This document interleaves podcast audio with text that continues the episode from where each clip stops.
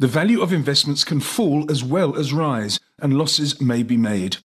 With me is Chris Freund, co-head of SA Equity and Multi-Asset at Ninety One in Cape Town, and his colleague in London, from Ninety One London, of course, John Stopford, head of Multi-Asset Income. Now, gentlemen, thank you very much for joining me this morning during these rather turbulent and obviously very busy times. But every single morning when I wake up, I methodically make a list of what's been going on because I lose track, as one does. So I had a jab the other day, yet another booster shot for COVID. And so the global health crisis I was reminded of, uh, the resultant supply chain disruption, raging inflation, central banks' reaction, recession talk, IMF warnings, UK chaos, John, that's where you come in, the, the rise of the right wing in certain European countries, and also the small matter of the war. John, can I start with you on this one, and particularly with the UK, because that does have ripple effects elsewhere. It must be quite disconcerting for you and your team at Ninety One. Yeah, I mean, we're obviously global investors, and so it's less of an impact potentially on the portfolios we run. Obviously, there's a personal angle. You know, a lot of us live in the UK.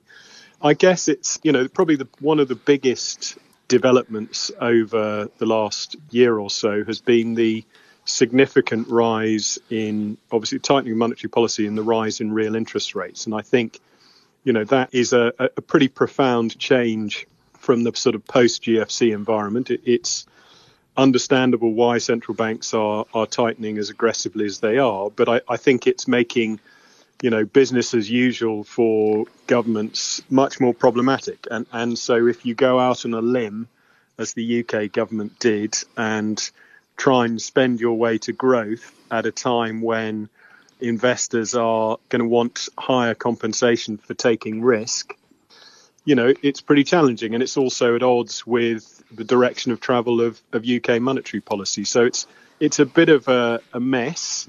Yes. Um, it adds to the instability. I think any government doing things vastly at odds with everyone else, particularly in at times of market stress, is is asking for trouble, and the ripples probably continue for for some time. I think so too. And Chris, excuse me, I'm just going to stay with John on this very subject sure, because sure. I like analogies, and I thought of a chameleon. I was always fascinated by chameleons when I was a when I was a nipper and it's a living, breathing entity with uh, you know arms and legs, and but it's got these two eyes which seem to work independently of each other. It goes one goes in one direction, one goes in the other, and I think of the eyes as the Chancellor of the Exchequer, John, and the other one the the Bank of England governor. It just seems to me that it's a little bit chaotic out there. Yeah, I think unfortunately there's a bit of swivel-eyed lunary going on to extend your analogy. So the Chancellor you know, it's the old economist joke. It's all very well in practice, but does it work in theory? they have got all these theories about how they create growth.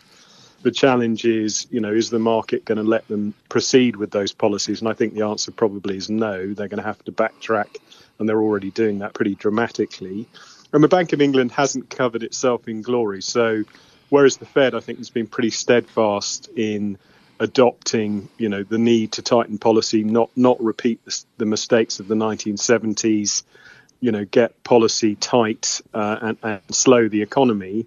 I think the Bank of England's been vacillating for some time, and I think communication has been pretty lackluster. And that the latest comments from the governor Andrew Bailey is basically saying that they're going to stop supporting the sort of uh, LDI market in three days' time he didn't need to do that. He could have just said it's a temporary measure. We are looking to end it soon, but we'll obviously, you know, provide a backstop if it's if it's necessary. I think to put a time limit on it just, you know, gives the market crosshairs that they can direct at the UK, and I, I just I think it's a mistake. So I think policy's been badly managed on both sides, and yes, it's at odds.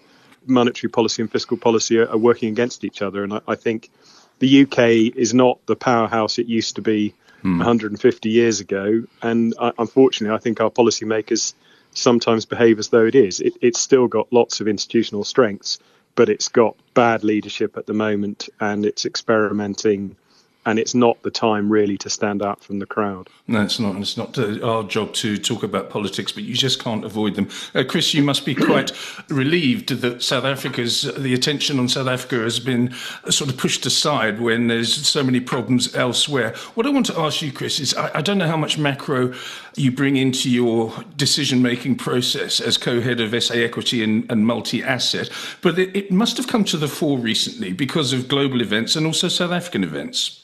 No, absolutely. We certainly um, bring it into the asset allocation decision making process. Before, just before I get into that, I'll, and quickly, I mean, just with respect to the UK discussion uh, John was having. Yeah. I mean, we've just looked at this in amazement, quite frankly. You know, you've we've seen currency and and and bond price movements, which that sort of volatility is normally reserved historically for emerging markets, not for you know long established developed market sovereigns they've been behaving. I mean, prices there have been behaving as volatile, vol- uh, like, like emerging markets. So anyway, uh, I think John summed it up very well. But with respect to your question about macro, indeed, because I'm part of the um, sort of broader asset allocation team at Ninety One with John, and the sort of economic growth cycle forms an integral part of our sort of asset allocation thinking as to where you are in the cycle and, and what possible scenarios there are on a sort of forward looking basis. So there's no doubt about it that it does form part of our thinking. What are we currently thinking? You might sort of go to the next obvious iteration.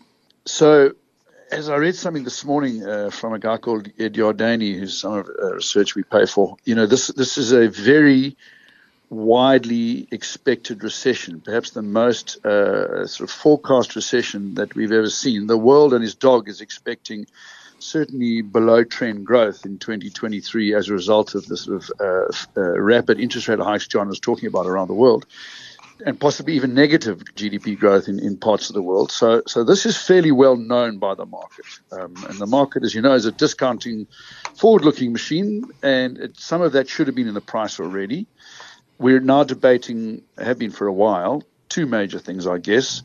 How deep is this slowdown and how long does it go for? And then, secondly, when do we get possible sight of the peak in interest rates? We, the markets, have been wrong. I can think of at least three times in the last 18 months as to when we thought rates were going to top out. But one day we'll be right. And um, the current the current view is uh, rates will top somewhere between four and a half and four seventy five, four point seven five percent in in developed markets in the UK, US, etc.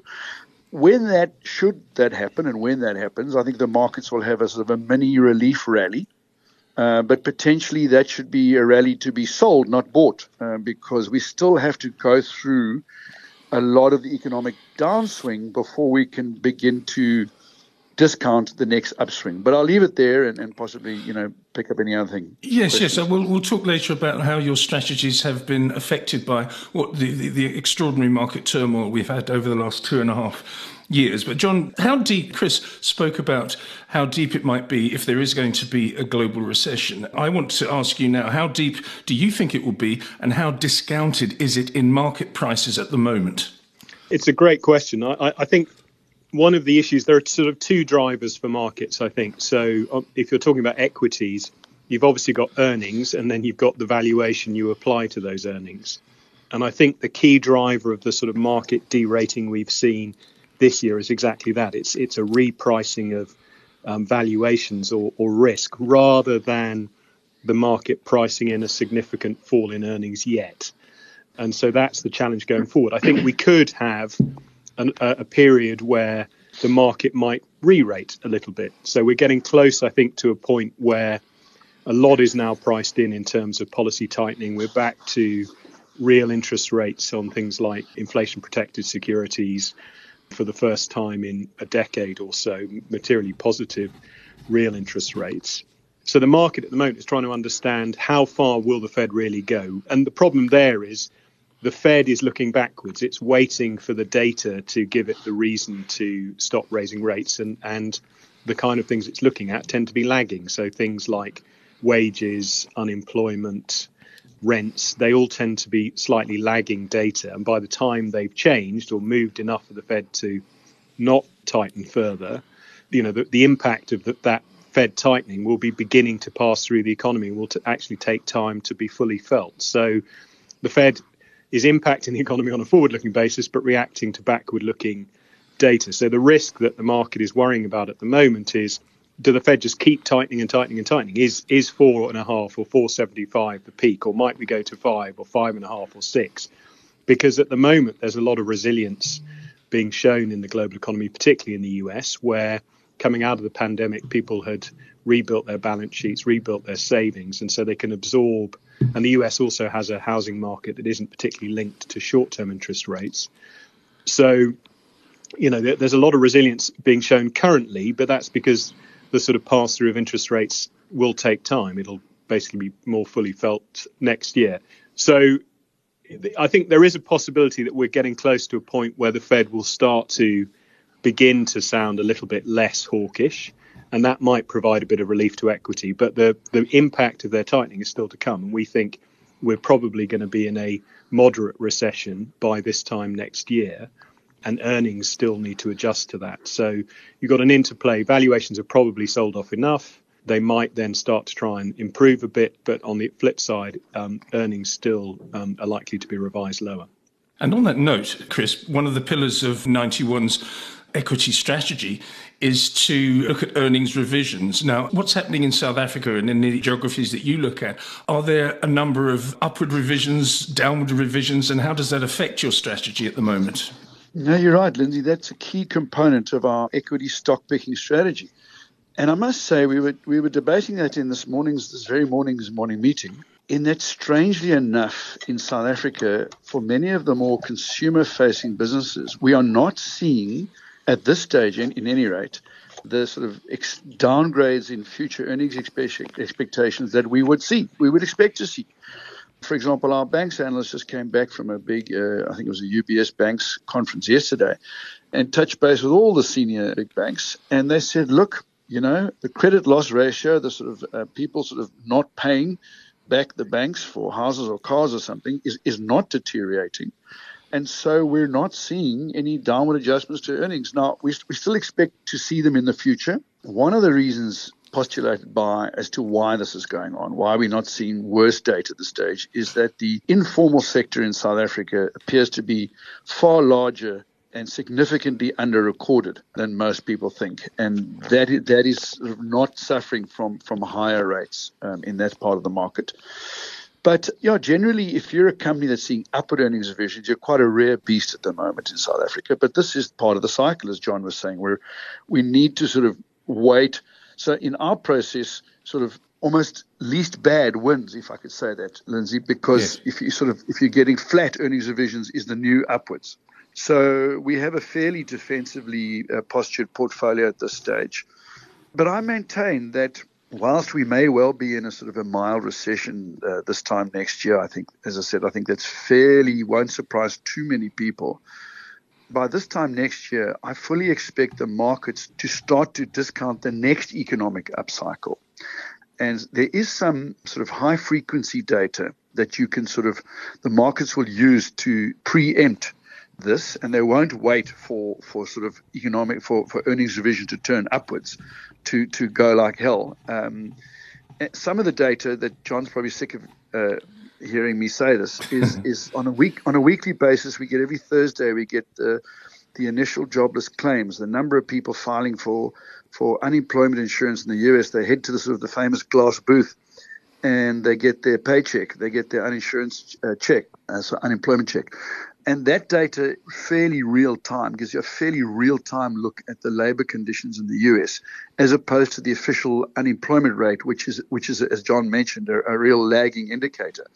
So when we start to see the second derivative of that data set improving in other words things are getting worse but at a slower rate the market often then starts to anticipate a sort of a, a trough in earnings uh, conditions, in, in, in, economic conditions, in advance of the trough actually happening and takes off like a rocket. And, and I fully expect that before we sort of sit down for our Christmas turkey in 2023, the, the market will have had a, a very strong run um, in anticipation of the next upcycle. The only problem is from, from which point you know, will that run happen? And and I happen to think that it'll be from a lower point than than we are today. Well, I hope you're right. And I hope you don't just, turn out to be a turkey as well, uh, as well, uh, Chris. On on that on, on, that particular note. Thank but, you, thank you. It's, it's, a pleasure. And uh, yeah, go on. So I was just going to add. I mean, I, I, completely agree with Chris. I, I think he's probably one or two steps ahead at the moment. The equity market typically troughs about six months before the sort of turn in the data. If the turn in the data at the bottom, the trough is sometime in the second half of next year, you know, we probably have a bit of a difficult time to go through over the next three to yeah, six months. I totally agree. Totally and, actually, agree. The, the indicator he's talking about, Fed need to see that deteriorate first before they're going to step away from tightening policy. Because at the moment, their big concern is the labour market is too tight, and and so service sector and wage inflation is going to remain higher than consistent with their target. And really, the only way to correct that is to create job losses, to create some slack in the labour market. And so that's their primary goal at the moment. And the danger is they have to tighten more than expected to achieve that outcome. They've talked about the likelihood of economic pain. Powell has sort of talked often recently about Paul Volcker, who was the Fed chairman who basically killed inflation in the late 70s by jacking up interest rates very dramatically. He even has talked about keeping at it, and that sort of echoes the autobiography title of Volcker. So there's a lot of messaging that basically the Fed are not ready to pivot until they see uh, some weakness in the labour market. Yes, then ultimately the labour market will start to signal things are getting less bad at some point next year. And yes, that'll probably mark, or sometime around that point, will be the trough in equities. But as, as Chris says, it's hard to feel entirely confident that we've seen the trough yet. And if, if, history is a guide, the trough is probably still to come. We actually need to see the data getting worse, Lindsay. Uh, you know, worse data, worsening data is what is what the markets need right now. Yes, well, we might get that in the short term, but I, I do agree because Inflation is obviously the enemy because it, it leads to higher interest rates, and the price of money is terribly important for risk asset classes that you've uh, both expertly been describing. I mean, I look at shipping rates. I mean, a container from China to Europe cost 14,000 US dollars uh, not that long ago. It's now halved to around about 7,000, six and a half to 7,000. That obviously takes a while to come through the system because prices have already been set, but then inflation will come down, and ultimately, what you two have um, been so optimistically describing will come to fruition. Just one other thing I want to say, and I, know, and I need you to both wrap up in your own unique ways. And John, I'll start with you. I cut my teeth in the late 1980s, and uh, the, the 1987 crash of October the 19th it was morbidly enjoyable, I must say, but it was because it was a colonic irrigation for the market. What I'm seeing now is a rather vindictive bear market. Does it feel any different to you, John? Absolutely. So, I, I just very on on your inflation point, I think you're entirely right about goods price inflation. Unfortunately, the Fed need to see that pass through to services and wages, and that will take time. And, and they're sort of not giving the, the inflation numbers the benefit of the doubt. So they keep, keep they're going to keep tightening, and that's the issue for markets. But you're right. At some point, inflation is going to come down. Rates can then come down. Equity markets can reprice. Growth can trough, etc. There, there's a, a rosy scenario in the future. It's just probably not there yet. And on the vindictive side of things, I just think, you know, we've got used to very generous policy. So super loose monetary policy, unfortunately, kept too loose coming out of uh, the pandemic, super loose fiscal policy of, of late. You know, all of that's been a heady cocktail that's pushed all asset prices up bonds, equities, property, everything. And when you start to tighten the spigot aggressively, which is what the Fed and other central banks are doing, those valuations have to reset. And so, yes, it's vindictive in that it's been there's been very few places to hide. The only asset really that's gone up is dollar cash, and unfortunately, most of us don't have enough of that uh, everything else has been taken to the, the woodshed, including some of the safest assets like uh, high quality government bonds. Chris, your closing comments, please. Sure. Just two points. One is that this is not vindictive in the sense that we've, we, this is just a normal cycle, Lindsay. We have to go back all the way to 2002, 20 odd years ago, to get to sort of a parallel of what we're seeing now. And that is just a bog standard overheating economic cycle requiring central banks to sort of uh, uh, turn off the taps and to put on the brakes because capacity utilization in the labor market and in the factories is getting too strong. I mean, 2020, that was obviously a sudden shock bear market. 2007, uh, 8 was, was what we call a financial recession driven by excess credit and a property bubble. And so we understand this type of recession. This, this, this is what we know. We know how to sort of manage this recession, is what I'm saying. And I don't think it's been particularly vindictive. It's, it's what the markets do. Is they, is they head for hills at the sign of a growth slowdown. They don't know whether it's going to be a sort of a pause that refreshes or to be something more sinister. So they're pricing pretty much the worst case scenario. And then they wait for it to get better and for that, for the poor, for the slowing growth to actually transpire. That's the first thing I would say. The second thing I'd say is that to wrap up is I feel a bit like the markets feel a bit like a captain of a ship on the on the bar, and the captain's got his binoculars out, and he's looking for two things through the sort of circles in his binoculars. One is, as John says, we're looking for the famous central bank pivot to sort of to start to be more obvious. Uh, central bankers, uh, Fed heads, are likely to have a more even-handed discourse, public discourse, than they have at the moment. At the moment, most of them are just saying nine out of ten times, we've got to keep going. Quite soon, they're going to say, some of them are going to say, well, we probably need to have a more balanced, nuanced approach. And, and that will ultimately re- reflect in it's time to actually stop raising rates. So that's we're looking for the pivot through our binoculars. The other thing we're looking for through our binoculars is is the whale. We're looking for the dead whale to surface. Because because because because normally when rates are jacked up as fast as they have been this cycle, someone dies, and you know the markets, whether it's sort of a, a large hedge fund, as we saw in the late 90s, uh, LTCM, or it's sort of emerging market currency somewhere that gets carried out to the woodshed and dies, whether it's you know, it's not going to be an African currency. They're too small to impact the markets. But you know where the Credit Suisse is the whale this time. So the markets are half looking for for sort of some financial instrument stroke company that's blown up and that's sort of occupying our thinking to a degree. So well, that's my final point. Very good, and very eloquently and um, rather romantically put when it comes to sailors and binoculars and things like that. All I can say is, both of you, keep your binoculars out and look out for the sirens drawing you onto the rocks of recession and everything else. Thank you so much for your time.